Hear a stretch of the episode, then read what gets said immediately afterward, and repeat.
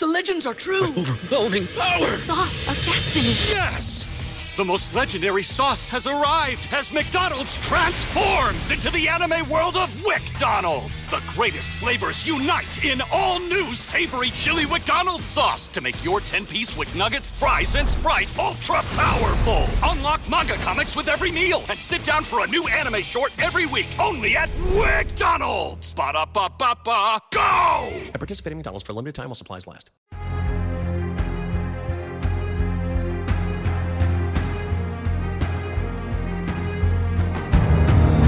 Hello, everybody. Welcome to Take the Black Live. My name is Dan Selcke, and I'm coming at you live from Chicago here with Daniel Roman, coming at you live from New York, not City, New York, upstate. And this is Take the Black, the show where we talk about all things sci fi, fantasy, uh, dragon, space, lasers, robots, and so forth. Hello to everyone coming on there. Hello, Martha. Hello, Robert. Hello, Christian. AVMAV. Glad you could be here. And we have a pretty relaxed show today. Um, we're still we're heading toward the end of House of the Dragon season one, which has been, I think, fair to say, a pretty big success so far. And I think it's uh, late enough in the game that it's um, uh, not too early to start worrying unnecessarily about what season two might look like. We have some back and forth rumbles from the higher ups at both HBO and um, Mr. George R. Martin himself about what might be coming down the pike.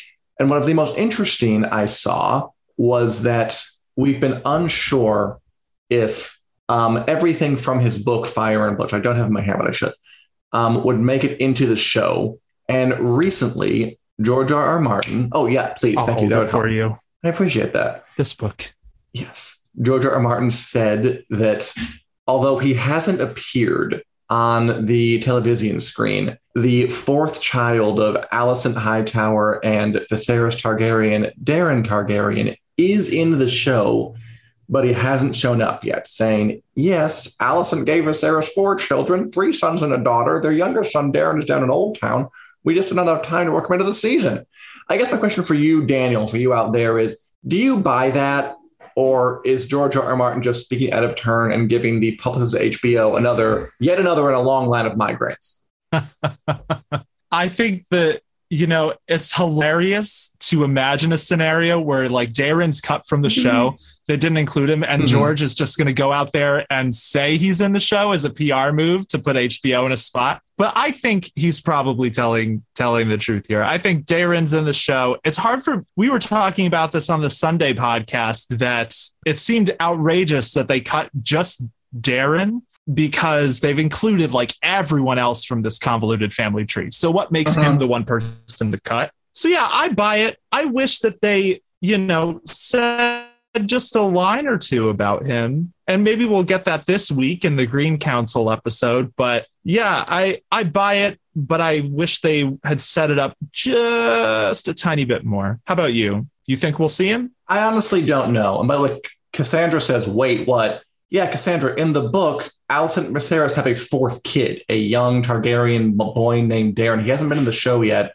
Yep. In the book, he's away at Old Town being fostered, so maybe that's what's happening. And uh, let me tell you, I've been covering George R. R. Martin for Yeah. many, like many years now, and like it's not that he lies; he doesn't lie. What he does do sometimes is just kind of, um, just like say things that he thinks are neat or like just in a way that implies they're official.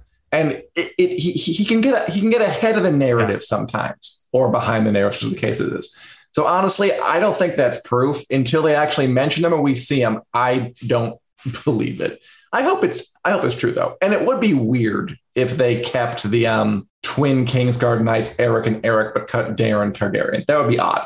But um here's here's hoping Yeah. but honestly no I, I I I do not consider this proof. I consider this a really intelligent man with his particular foibles at his keyboard, tip tap typing away with um, not a whole lot of thought for what HBO may want him to say. Because who's going to stop him? Love you, George R. R. Martin, but you know he does give off a little bit. I think um, that's fair. sometimes he gives off like your parent or grandparent who calls you about the modem realness. And I get a little bit of that here. Yeah, I could see that. I, I could totally see that. He's he also so it's funny because the Daeron thing, it is like, what does HBO think of this? Do, do they know that Daeron's in the show?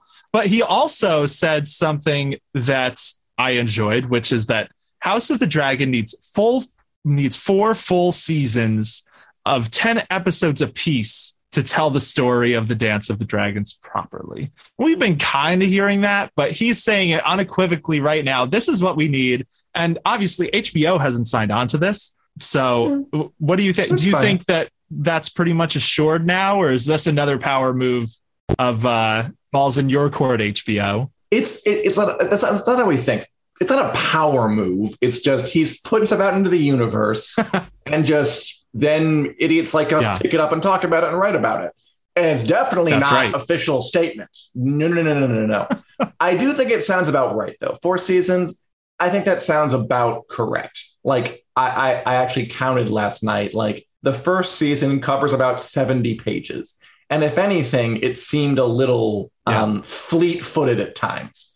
Like, you know, could we have had an episode where we mm-hmm. get a little more into Laena and Daemon's family or Harwin Strong and Rhaenyra? Yeah, sure, probably, maybe. But it, it was fine to skip over it. Sure.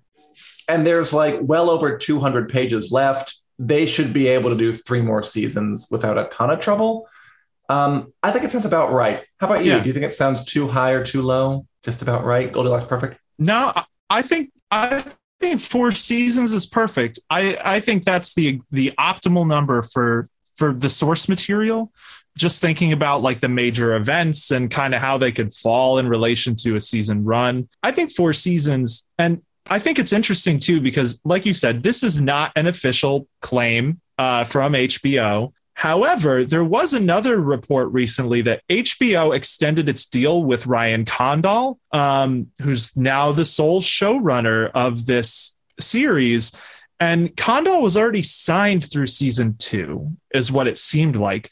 So by them extending their deal with him, that makes me wonder if they've quietly, you know, signed on for more seasons of House of the Dragon because otherwise what does that extension entail exactly no one's saying but that's kind of the logical leap to me of of what that could mean is they're committing because why wouldn't they like it's a safe bet at oh, this yeah. point what do you think I think David Zaslav, the new CEO of Warner Media, what do they call it now? Warner Bros. Discovery, uh, knows, um, appreciates yeah, that. when his bread is being buttered. And yeah, of course they extended the deal. It's very, it, it's, it, it's it's it's it's a big hit. So yeah, um, I don't know what they agreed to behind the scenes. We'll see. If I were them, I would like have two seasons ahead of time and start like. Although uh, Ryan, if you want another co-showrunner to help you out, I'm just saying we we are basically combined can have um, the abilities of one man to to help you out. We we can be your co-showrunner. That's that's true. And if you just want one, yes, just don't count on any more wedding murders yeah. on our watch. I'll do, I'll do, it for cheap, just like two hundred grand. It'd be nothing. It'd be easy money. Um, yeah. yeah. I don't know, but I'm glad it's happening. And then Miguel Sapochnik also has to deal with them, so they're happy to sign these deals with like um, these big producers, but they're also firing dozens more folk from the animation divisions, the unscripted script stuff over at Warner Media, but that's not really oh, yes. HBO. That whole Michigas is uh, ongoing and frightening. But as long as HP, as long as House of Dragon is bringing those numbers, I think they'll be fine. Yeah, I I agree. It's definitely a little nerve wracking just seeing HBO like it has been on fire. The HBO Warner Discovery Bros Max. It's been a mess over there, but uh, it, it's. I'm glad it doesn't seem to have affected House of the Dragon over much. But we'll see. We'll see. It's their golden goose right now, so hopefully that means they'll take care of it. Wait, Nathan asked, how far into the pre-production of season two are we? Um, they have a curve because many times we're done. We have to wait a year plus. Um, yeah, almost positive that we'll wait over a year. We, we won't wait like probably like two years about that because they did 2024, I think. Yeah, probably. They're due to film next year. They didn't like renew two seasons out the gate. So it will be a wait. But you're right. They do have sets made. Although, I mean, the Dance of the Dragons goes places, so that's they have the Red Keep made, and that'll be useful through the entire show. But there's still a lot of stuff they're going to have to do. Yeah, they're going to have to make I don't know Tumbleton, and they're going to have to make Yeah. uh, whatever. Does the town on Dragonstone have a name? I don't know what it is. They'll have to make. I don't remember off the top of my head. Lots of different places. Uh, uh Winterfell. At- That'll be a yeah, Winterfell, Winterfell. again. the Eyrie. I hope we Eh. see the Eyrie as well. Eh, eh to the Eyrie. There will be world hopping next season. That'll that'll be nice. That's kind of been Nice, the that'll be one thing I have felt was missing from this show a little bit is just feeling like we're exploring a world because so much of it's set in King's Landing. But yeah, I, I it think was different. it, if yeah it- well me too i think that is one of the things that set it apart but i think with the pre-production ryan condal said a couple weeks back that they had just finished post for season one which actually is pretty good um, if they're done with post-production like a couple weeks before the finale airs um, but that means they're probably not very far into pre-production Yeah, and don't you want Ryan Condal to have a break, man? Good lord, let him take a little vacation to Tahiti or something. He can't just work right through Yeah. everything. he deserves Again, it Ryan, you don't want him to look like king us. Viserys by the end of this just hire us, Ryan. Just give us both on. We'll do it for cheap, 100k a piece. That's it's right. not going to be hard. It's going to be easy, easy, easy. Bring us on. We guarantee results. That's that can be our catchphrase. That's we true. Guarantee results on our cards. Results. What are results? You decide. Yep. Speaking of results, uh, Condal also said this week he doesn't buy into the House of the Dragon Rings of Power rivalry. Kind of Okay. echoed George R. R. Martin there, which is easy to say when you're winning the war. But he's also kind of right. One one feeds the other. He said, you know, more high budget fantasy is good. I don't know why I said speaking of results. I guess because I'm so disillusioned with the Rings of Power right now. What do you think? You you think that's a fair statement from him that that it's just good all around that these shows are being made in general? Here's the thing. It, it's fair, and he's right.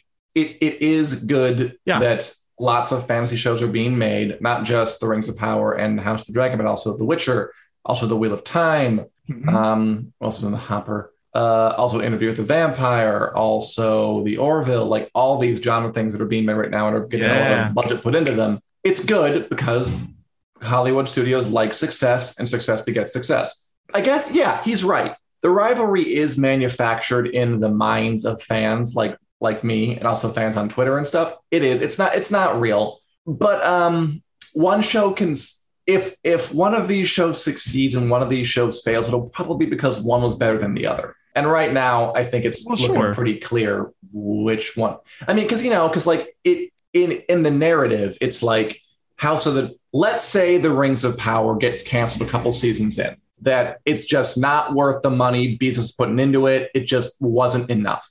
Like I feel like Mhm. people will say like House of the Dragon vanquished the Rings of Power, but I mean not really.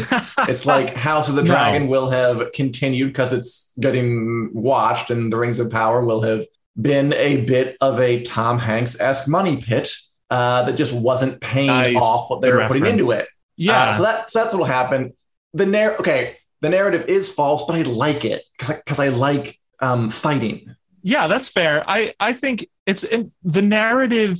It doesn't actually impact whether Rings of Power succeeds, right? Like there is enough room for both of these shows Yeah, to be is. good and get an audience. Uh, that's Totally. been pretty clear. Like enough people have watched them that it's not like people are ignoring one for the other. They might like more one more than the other, but ultimately, and this is the thing for me, it, there's room for two good fantasy shows. The Mhm. question is, do we have two good fantasy shows? That is Um, right. I think correct. they're uh, House of the Dragon. Uh, yeah, House of the Dragon. Uh, I, obviously, I'm going to say it's amazing. Blah blah blah. You're on a Game of Thrones podcast.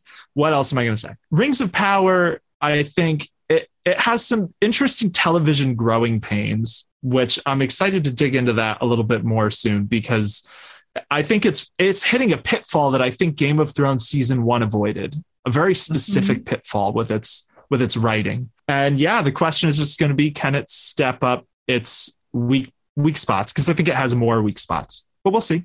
We have some great comments here. Uh, Fatma enjoys listening to us. Thank you, Fatma. I listen Yeah, to myself. thank you.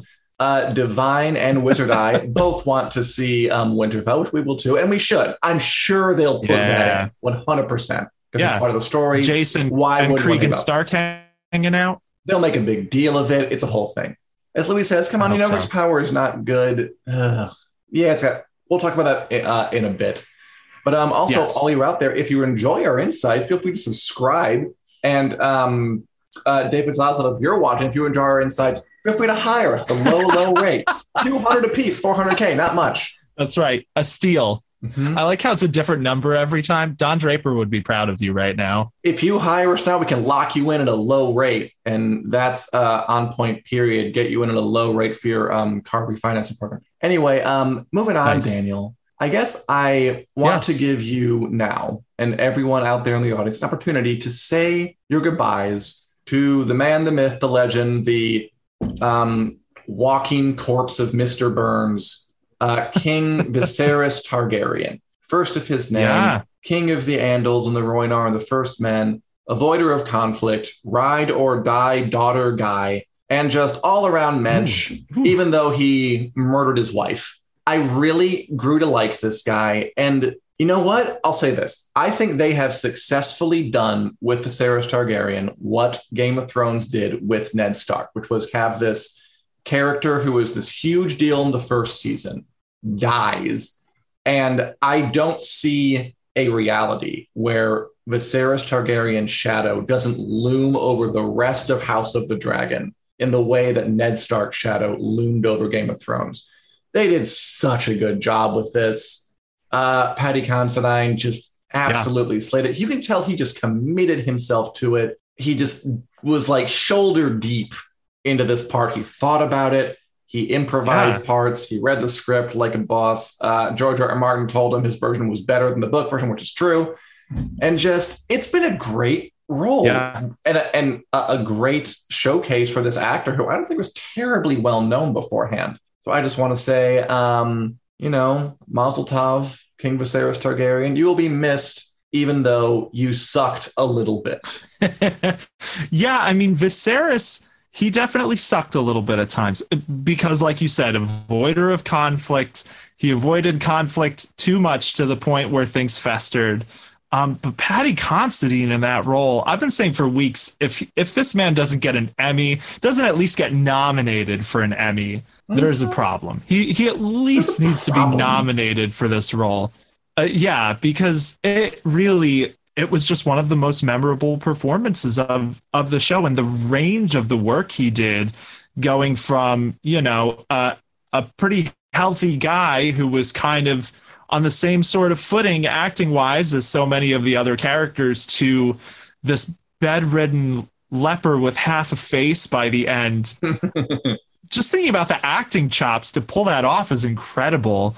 And he did have more of a hand. I feel like we're just now starting to see Sure. just how much of a hand he had in like the conceptualization of Viserys.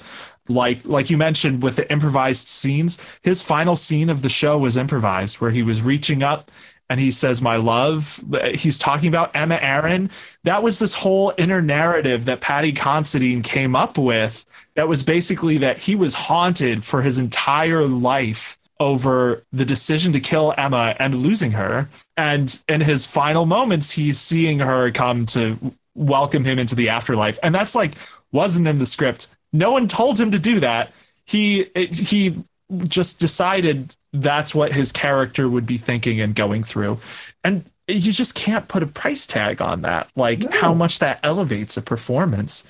So, yeah, I agree with you. I think his shadow is going to loom large over this series, especially if it's only four seasons.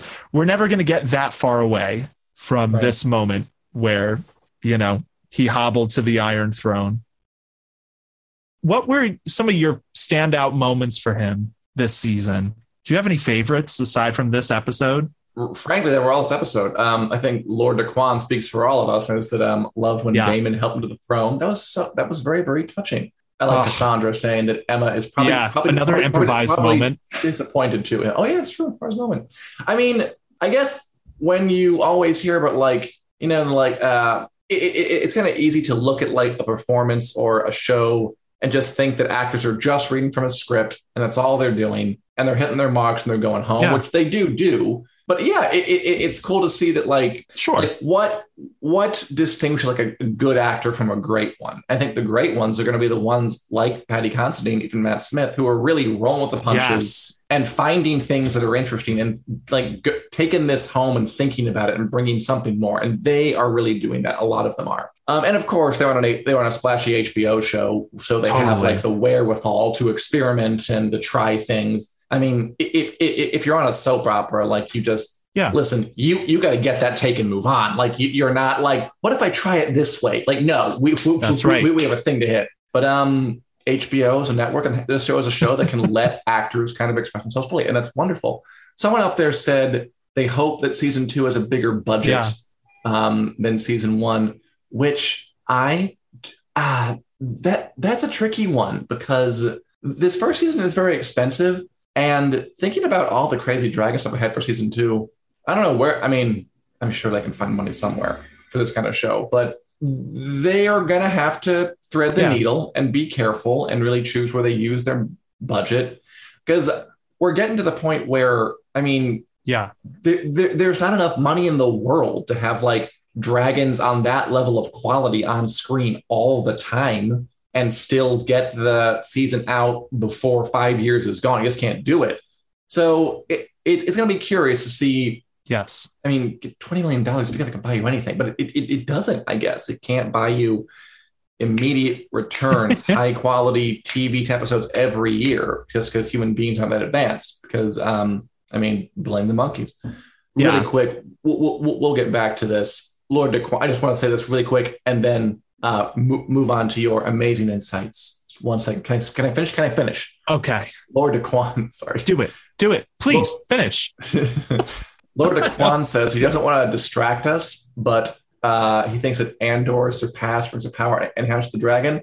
I will say I've been loving the hell out of Andor. I really have. Um, I'm not sure it tops House of the Dragon. I think it Andor's great. but it, it's very, very good. Anyway, Daniel, what were you going to say? Yeah, I agree on Andor. I like it a lot. Uh, it's not over House of the Dragon, definitely over Rings of Power. Um, Oh, yeah. But what I was going to say in terms of the, the budget thing, I think they are going to have to think really hard about how to, you know, there are so many battles and so many dragon battles that I'm sure they're going to have to decide where to put their focus, which ones are the most important. But it's also worth noting that, like, look at Rings of Power. That is a show that does have the basically infinite budget to do whatever it wants. And that isn't necessarily making it a, an the best show. Um, so I think you reach a point where you get diminishing returns with these immense budgets where it can be really good, but you're still butting up against time and the writing to make it all gel. I'm hopeful that House of the Dragon is going to be good with the budget they have. And I would imagine it'll be bigger than the budget they had this season because now Sure, it's a safe they- bet for HBO themselves, because it's yeah. a f- huge hit. Right. Yeah.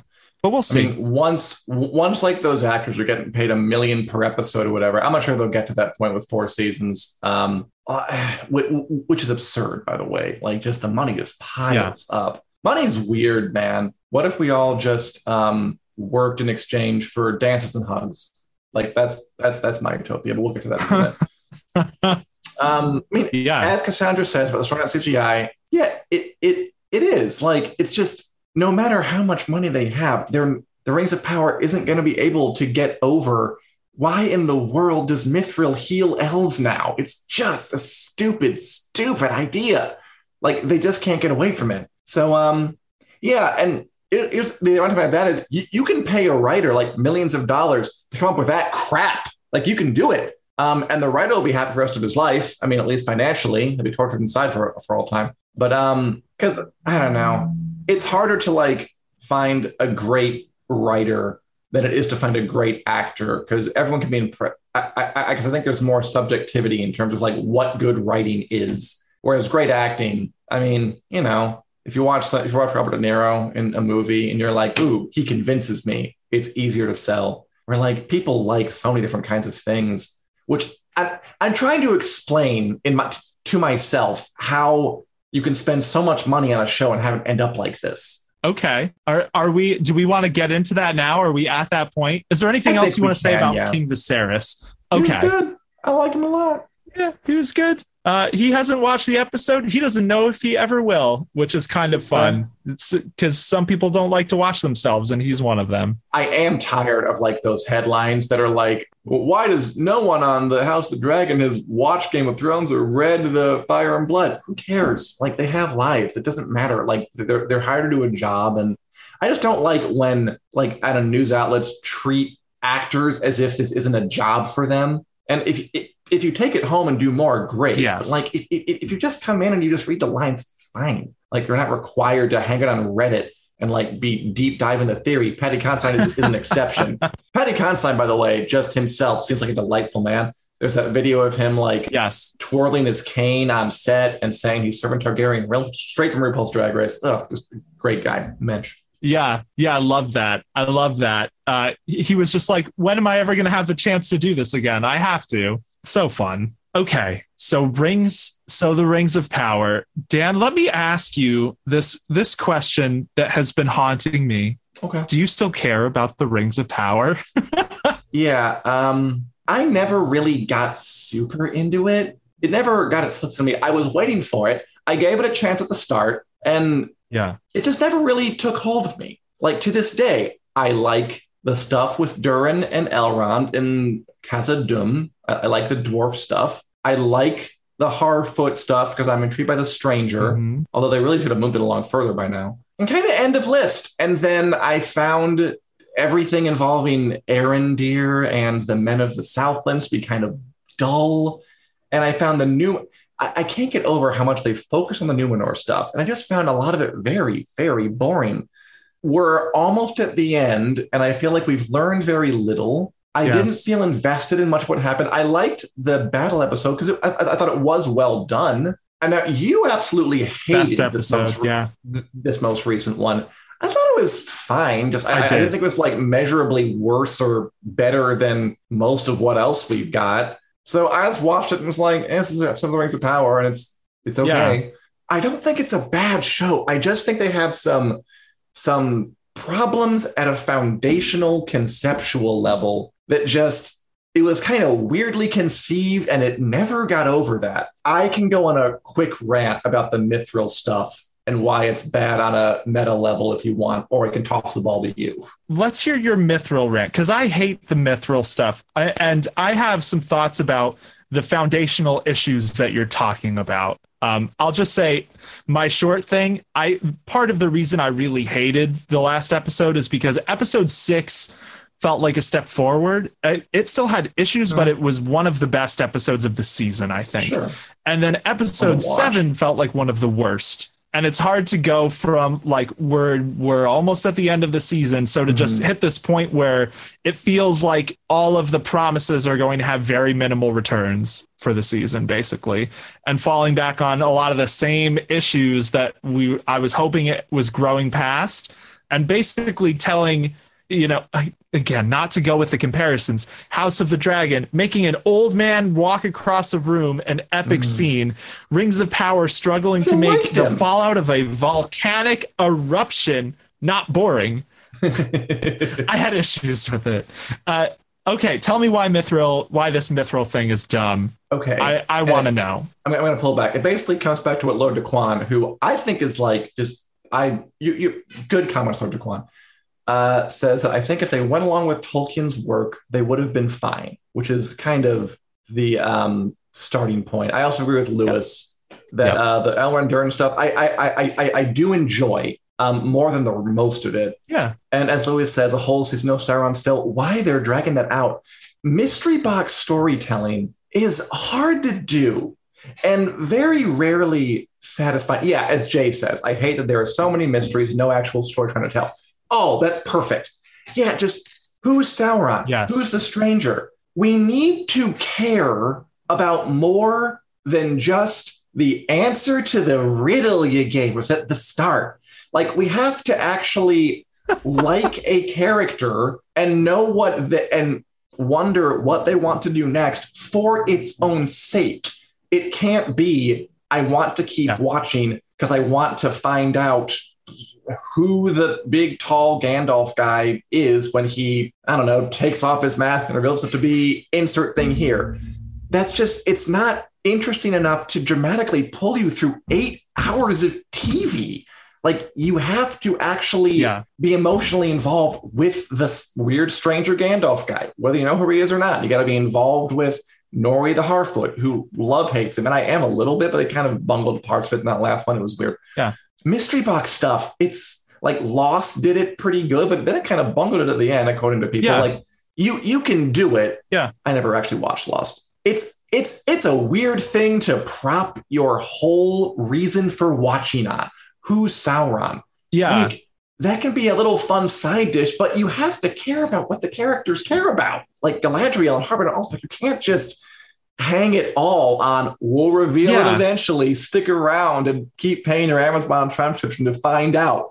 Like, give us reason to enjoy every bit, not just the final the eureka moment at the end. Yeah, uh, I absolutely agree with that. And I think that's one of the issues that the show is having is it's stretching out these mysteries and never really giving us new information. Like this the stranger's a great example, right? Where we basically in the, his first appearance we find out he's magical. He has some kind of Oh, magic. he, oh, he magical. And then we see him use it in different ways, but that's not really telling us anything new about him. And, you know, Lost is a great example of this actually, because Lost is, co- it constantly introduces new mysteries all throughout. And fans are divided on how well they liked how it resolved. Yes. Personally, I'm a Lost apologist. I enjoyed it more than I had issues with the end. that tracks. But the thing they did really, really, really well was making you care about the characters and mm-hmm. always introducing other mysteries.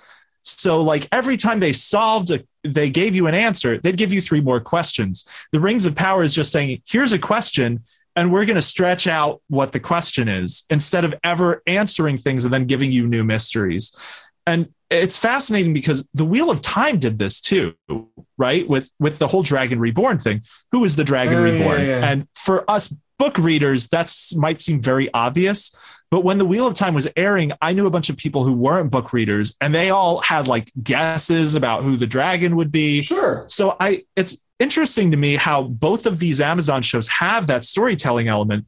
And one of them, I think, arguably did it more successfully than the book, um, because the dra- you know Rand is the Dragon Reborn Yeah, in 100%. Eye of the World. It's pretty obvious out of the gate. From the Um, so yeah. to even have, yeah, to have any mystery about that is kind of a testament to the fact that they pulled it off at least decently. Whereas Huh? the Rings of Power with Sauron, it's like, who's Sauron? I'm a little interested by that, but then you have also who's the stranger, and it's like it, it just feels like they're stringing viewers along instead of telling a compelling tale with mysteries. And I think that's where shows can run into trouble with that mystery box storytelling. By the way, Lord Aquan says that he's had three beers. Uh, so sorry if that's been foolish. Nice. I think Good man. Um, three beers is a good place to start to enjoy us. But if you really want to get, if if you really want to find us bearable, I recommend like five to six. Um, We're yeah, we're Now- a five to six beer show here. now, um, I, I'm blasted right now about Mithril. Okay, so there is a line. Like, at what point are you changing the source material so much that you just can't call it an adaptation anymore reasonably? So, one of the reasons I remember hating, one of the many, many reasons, those Hobbit movies back from the 2010s. You remember Yeah. the third one where I think it's Thorin Oakenshield, I want to say is the main dwarf. Uh, they get into their mine or their Yeah. cave or whatever, and they get where they're going. And then they say that Thorin Oakenshield is barricading himself in because because why? Because he's got dragon sickness. He's been infected by this kind of greed virus that's making him act badly. Why can't he just be a jackass? Like, why can't he just in this moment of weakness be greedy and avaricious and make some bad decisions. Why are you giving us this metaphysical explanation for why he's being bad in this moment? Why are you torpedoing any character he might have? I'm getting this feeling from this. So Okay. in the Silmarillion, in the appendices and Lord of the Rings, whatever you want to call it, like it- it's it's it's it's all laid out. Like the elves want to make things because they want to make things. They make the rings because they're again they have this ambition to greatness that they can't sustain. That that's what makes it tragic. The motivation is all there. And they started with that, Yeah. by the way. They had Celebrimbor being like, I want to make this a great beauty, uh, Yes. which I, I thought at first, like, okay, so they're going with it. I don't know what they Same. could be thinking with thinking, let's completely just add in this whole new element where it changes everything about why everyone does what they do. And it's not because of any kind of flaw that they have in themselves, which is something that is inherently interesting. Like we're human beings. Um, we like other human beings doing stuff. And uh, but now it, it, it, it, it, it's because of it's because of some supernatural um, incursion. I, I just hate it. I just hate it. I hate Yeah. everything about it. I just don't think it's compelling dramatically. Yeah, so I I agree with that. Okay, I agree with you. Um, the mithril is is weird to me because again, this is an already very well established element of the Tolkien world. And uh, Tolkien scholars, if any of you are listening, feel free to correct us on this because I know some stuff, but I'm not all the stuff. Like mithril is used to make things, obviously. Like great works like that gate to Khazad-dûm that you have to say friend to enter, that has mithril in it. So there are there are ways it's used for magical things, but to make it kind of a MacGuffin for healing the elves, one is weird because it changes the nature of this this item, but two, it also kind of devalues this idea that the dwarves wake up the Balrog with their own greed because now it is a quest to save the elves, and that kind of it undercuts the the, the whole theme of the fall of Khazad-dûm. And again, we have to see where it's going. It's possible it could still come back around to that, but so far from what we've seen, I'm not confident that it will. Let your characters be assholes. A lot of people are assholes. We like watching assholes. Give me more assholes. Is basically my takeaway. Yeah. Thus, thus House of the Dragon. So the thing that that I find interesting with the Rings of Power, it is a gorgeous, gorgeous show. It has pretty amazing music, pretty great like casting and acting, and mm-hmm. Um, good prosthetics and makeup. The thing that I think really makes it fall short is the beat by beat writing. Um, getting from point A to B in compelling ways that keep viewers interested. And I, you know, I'm not trying to knock anyone here. I, I'm going to put this out there right now that I think Rings of Power gets a lot of bad faith arguments about why Yeah, it's that's not true. good That's and stuff. I don't buy into that. There are things I like about it and things I don't. I think it's interesting though because the showrunners of Rings of Power, uh, J.D. Payne and Patrick McKay, have never made a television show before. They scripted a couple of movies that didn't end up getting made. And they basically won Amazon over with their pitch for this show, which I do think setting a show in the second age is probably the right way to go with a with a Lord of the Ring. If you're gonna make a Lord of the Rings show, this is a good pitch to do something about the second age. Yeah, I dig it. But the beat by beat writing, getting through things compellingly, making sure everything makes sense, those kinds of things, I feel like it, this is really showing kind of contrasting with season one Game of Thrones. So behind the scenes of that, there was a similar issue with the original Game of Thrones pilot. James Hibbard talked about this in Newbies. Fire Cannot Kill a Dragon behind the Mhm. scenes book, how the That original book. pilot, uh, that that book there were issues with it. So what hbo did was say go reshoot the pilot. We're going to give you showrunners another partner who is one of our experienced tv people to help Hmm. make sure that we get through the the writing smoothly and make the show as compelling as it could be. And that's the kind of thing where like a seasoned network making a show would think to do that. Whereas rings of power it has an experienced showrunners the same as game of thrones who are very passionate about the world and the lore but amazon didn't maybe know enough to pair them with Yeah. a seasoned tv vet to make sure that the actual beat by beat writing of the show makes for compelling television we can give you our guy in charge of men's apparel on Amazon.com. Can he help? yeah exactly. yeah Uh, and it's it's fascinating like i'm not not rooting for rings of power but it's fascinating because then you look at amazon's biggest other success which is probably the boys and eric Yeah. kripke is a seasoned tv uh-huh. vet and that's why the boys is so good because he knows he made supernatural. He knows the game man. He can make good television for like over a decade. Yeah, and he he knocked this idea of like we're making eight hour movies and we're not making eight Uh. episodes of television. He's just he said this a few months ago, and I it just feels so prophetic for the Rings of Power. Uh, Kripke was basically like, "No, you're not, man. You're making television, and you can't ask people to wait." Eight episodes for things to get interesting. That's not the way TV works, and you never would have survived in the network television game scripting that way. Mm-hmm. And I think we're what we're seeing right now with the Rings of Power is kind of the backlash to that exact pitfall. So that's my Rings of Power rants. I've been holding it in. Thank you, thank That's you, good. everyone, for I listening. agree it. I rubber stamp it. Has my approval. Love it. Print it. Move it on. We'll, we'll, we'll blast on through some. You guys are being so so great in the comments. As Craft Mama says, um, we love assholes. Look at Daemon and uh, someone else with your comment was Yes. zipped away. But yes, completely agree. And Lord Lord Daquan, The Boys is pretty good. I think it's the, probably the best show that I've watched on Amazon because it has experience. Aside from The Expanse, but that's Oh, another yeah, cheaty example. well that I've watched on Amazon. Oh, fair. Well, that's another cheaty example because The Expanse already had a team. Amazon just bought their Yeah. successful television team and said, "We'll give you more money to keep making your show." You should just like keep an experienced producer man around to help out the new idiots on the block when they hire some new idiots to do something. And everyone's an, I'm an idiot. And I'm not saying this is a, a structure thing. Okay, really Yeah, quick, because we, no. 'cause we are going really long. Watch anything, Yes. Daniel? Yeah, What are you watching? I went on a spree this week. I, I watched so much. So I watched the first three episodes of Andor. Totally agree. It's great.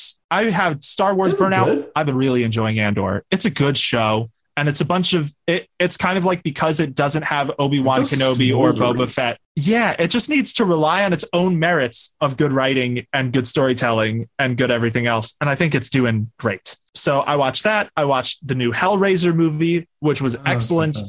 And horrifyingly gory. Um, definitely watch it for spooky month if you have a strong stomach. Big uh, addendum. Werewolf by Night, which was Oh, was surprisingly good. It was really good. It's just a one-hour Marvel short movie, and it's kind of a, their take on the classic Universal black and white horror movies, and it's gorier than like anything Marvel's done. So nice. it, it was pretty good. And then She-Hulk's Daredevil episode, which was fun. What about you? What have you been Nothing new. Okay, really, really now. fast. So on on Friday, had some friends over to watch the Loretta Lynn biopic, Coal Miner's Daughter, to celebrate Loretta Was Lynn's life. She she died. Oh, I've seen it many times. Um, I've seen it once. Oh. Uh, yes, yes, it's good. Uh, she was born because I love Loretta Lynn, and she died. I was I'm, happy- I was sad about that.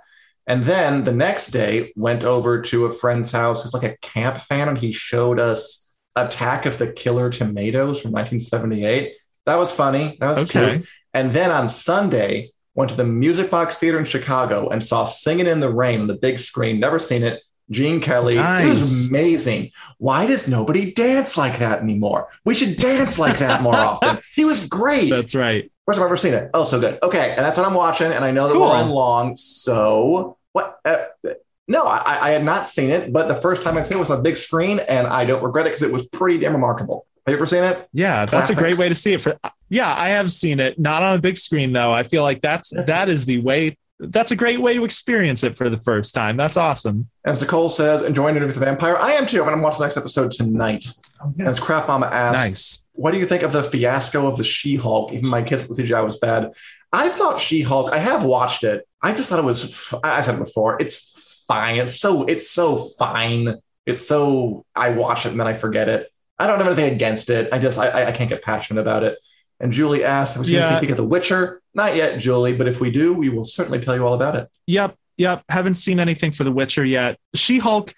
I think it's it's a good media Marvel show. There are episodes I've liked and episodes that have felt meh. I think it has some issues. It's another one I think a lot of people are reviewing in a bad faith way, kind of like Rings of Power. It, it's getting panned by people who uh, maybe have problems with female leads and shows, and that I do not agree with at all. And Christian said that he wants another thing where we drink sometime. And you know what? We'll do it. I want to do that. And after House of Dragon is Yeah. over, we'll have a we'll have a drunk episode. All right. That Now, sounds should we good. do the Wicked Lightning round? Uh, I think so. I hear it's famous. I hear there's lightning, uh, maybe a buzzer involved. I would enjoy it. Who goes first? Okay. I think I'm going to read to you first this time. You ready? Um, before, really quick, Jay Starship asked if we've seen Shadow and Bone. We have, and I thought it was decent. And but we'll cover it more as we get close to season two. Yeah. Okay, go on. Yeah, we'll we'll definitely be covering it. I've read the books as well. They're decent. Ooh. It, it's worth watching for sure. Okay, okay, okay. The lightning round. Okay. Number one. So, The Rock uh, says that Black Whoa. Adam, his Rock. superhero, who is not a good guy, he hurts people, but also saves people. He will absolutely fight Superman at some point on screen. Will you go see that? Maybe if I have nothing better to do. Um, I don't really. Uh, I don't know. Sounds fine. Sounds cool. I um, I don't know much to say about it. Uh, it might happen. It might not. If it does, neat. If it doesn't, I'll live my life as I have been living it so far. How long is that? Nice. Okay. Um, Daniel, uh, Oscar Yes, Isaac I'm here. confirms that he will return as Moon Knight. What say you? Um, I say that's awesome. Uh, he was the best part of the Moon Knight show, and I think he's great for the part. He would not confirm if there will be a season two. He's just saying this is not the last time I'll play the character. So we'll see him again at some point. Wow. I don't know if the buzzer's sleeping or we're just on fire. We're just don't have much to say. All right. okay, Dan. So this is a cool one. I I'm curious if you ever watched this show. So Yeah. Neil Gaiman's Good Omens uh, has been renewed for season two at Amazon. It's coming out summer 2023. Uh, Mhm. will you be watching that one? I will, yeah. I watched the first Good Omens, which is an adaptation of a book by Neil Gaiman and Terry Pratchett. It was fun. It was kind of uh, flighty and whimsical, and uh, angels and demons fighting, cats and dogs loving each other. Um, I thought I liked it a lot. And now the season two will be just Neil Gaiman because the book has been adapted, so it writes up a new. Neil Gaiman, one of the best writers we have working today, one of the big famous ones. So I trust him completely. I'm sure it'll be cool. I'm looking forward to it. David Tennant, Michael Sheen, over and out. Nice. Oh, um, the Wheel of Time show has revealed its first looks at Dónal Finn as Mat, replacing Barney Harris, and at Ceara Coveney as Elayne, which are two important characters, obviously, and they were coming. Yeah. So uh, pretty exciting. The Wheel of Time had a panel at Comic Con this past week- weekend, and they showed the first images and apparently the first scene for Dónal Finn as Mat um, and Ceara Coveney as Elayne. Like you said, two huge characters who are instrumental in the entire story. So it's nice to see those roles, see what they look like in those roles. Nice. The buzzer is not working, but I think we're I think we're getting exactly 20 seconds, no more, no less, within like uh, an atomic amount of time. I think we're doing really, really well. Definitely. I have a stopwatch. Should I should I get it out? Nah, we're doing good. No, no, I say we keep rolling. Um, yeah. Okay. Okay. So uh, this next one, Game of Thrones veteran Bella Ramsey, who played Lyanna Mormont, she is going to be playing the lead Ellie in HBO's The Last of Us series and was encouraged not to play the games at all. Uh, Dan, how do you feel about that? Do you think actors should go have to play video games? Ooh. Um, no, I think it's perfectly fine. Um, Bella Ramsey can play or not play Last of Us. It goes back to what I said before. Like, you don't need to watch the show, read the book, play the game. If you're an actor and you're doing your thing, you'll do a good job. You won't do a good job on your own merits. I'm fine with that. Bella Ramsey's very talented. I- I'm looking forward to that show. That show could be really, really big. That's like their big next show. Oh, a buzzer went off. Okay. Nice. That was good. That buzzer All right. worked. All right. Um, uh, Daniel, Amazon executives were reportedly shitting their pants over the success of House of the Dragon. Four seconds on the clock and go. Yes, yes, they were. Uh, again, this is reportedly, according to an insider, they were looking at House of the Dragon kind of as the bench as a benchmark. This is how successful a show like this could be, and it's very successful, uh, maybe compared to ours. Uh, um, so uh, I hope they get new pants. All right, uh, Dan. So his Dark Materials third and final season got a release date and a trailer uh, last week. It's coming on December fifth. Are you excited for this one? Uh, yeah, I mean, I like those books a lot. His Dark Materials by Philip Pullman. I Yeah. read them. I like them. The show hasn't like blasted me with great as much as I wanted it to, but it's been good. It's been competent. It's been solid, and I will definitely Yeah. watch the third season and enjoy it. Um, His Dark Materials, if you haven't if you haven't checked it out yet, very unique kind of sci-fi fantasy thing. Yeah, I feel like competent and solid is exactly how I would describe Yeah. that show. It's not Right, I- I it do doesn't too. blow me away, but it's good. But you know, sometimes competent and solid is what you want out of life. And that's just fine. I'll, I'll take it. That's right. Before we go, I also want to say that uh, uh, Angela Lansbury died the other day at age 96. Um, you know, Mrs. Lovett, Gaslight, the teapot from Beauty and the Beast, Bedknobs and Broomsticks, the oh, Jessica Fletcher from Murder She Wrote. The list goes on. She's a great actress, Yeah. great screen actress, great stage actress. She'll be missed. Last week, Loretta Lynn died. Watched Coal Miner's Daughter. I think this week we'll watch Gaslight to celebrate Angela Lansbury's life. So just um, R.I.P. Angela Lansbury. And that's the end of our show. Thanks for watching. We're here every Wednesday at 4 p.m. Central Standard Time on the Winners Coming Facebook page and the Winners Coming YouTube page. We also do extra shows for two more weeks running of House of the Dragon recap episodes right after the episode airs, those very same places. And we're available in podcast form on Google Play, iTunes, wherever podcasts are available. If you're on YouTube, be sure to hit the like button and the subscribe button. I'd ask you to leave a comment, but you already did that, you wonderful people. So thank you for watching. Thank you for being with us. We're going to see you in a little bit. And um, God bless Mrs. Potts. See y'all Sunday. This podcast is brought to you by Fansided. Join our community of over 300 sites from sports to pop culture and everything in between.